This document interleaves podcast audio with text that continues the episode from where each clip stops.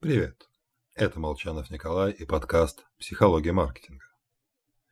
Итак, как бы узнать, кто из мальчиков самый классный? Кто достоин стать отцом моих детей? Эволюция нашла на этот вопрос достаточно быстро.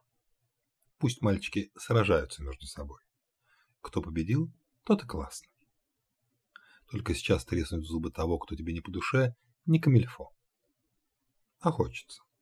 Более того, выплескивать агрессию необходимо. Как правильно пишет Сапольский, зебры не носят стресс в себе. Они ежедневно сталкиваются с смертельными угрозами и спокойны. Потому что заканчивают нервничать, как только завершилась опасная ситуация. А мы можем выедать мозг себе годами. Или смещать объект агрессии, ведь наезд на руководство завершится увольнением. Поэтому безопасно кричать на тех, кому сложно разорвать отношения. В общем, на детей и близких. И то, и то плохо. Выход – развиваем практики ритуализированной агрессии. Ритуализация агрессии – стандартный путь эволюции.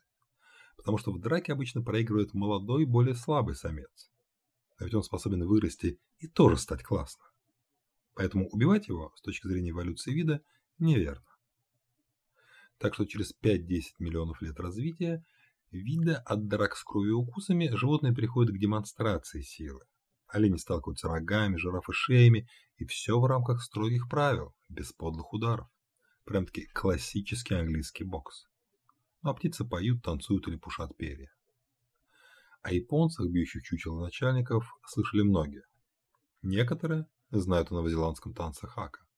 Но один из моих руководителей в минуты гнева комкал и бросал на стол бумажки. Пинать мебель и кричать в кабинете выглядит, конечно, не очень. Но намного, намного лучше, нежели принести скандал с работы домой. Так что создавайте свои ритуалы. С вами был Николай Молчанов и подкаст «Психология маркетинга».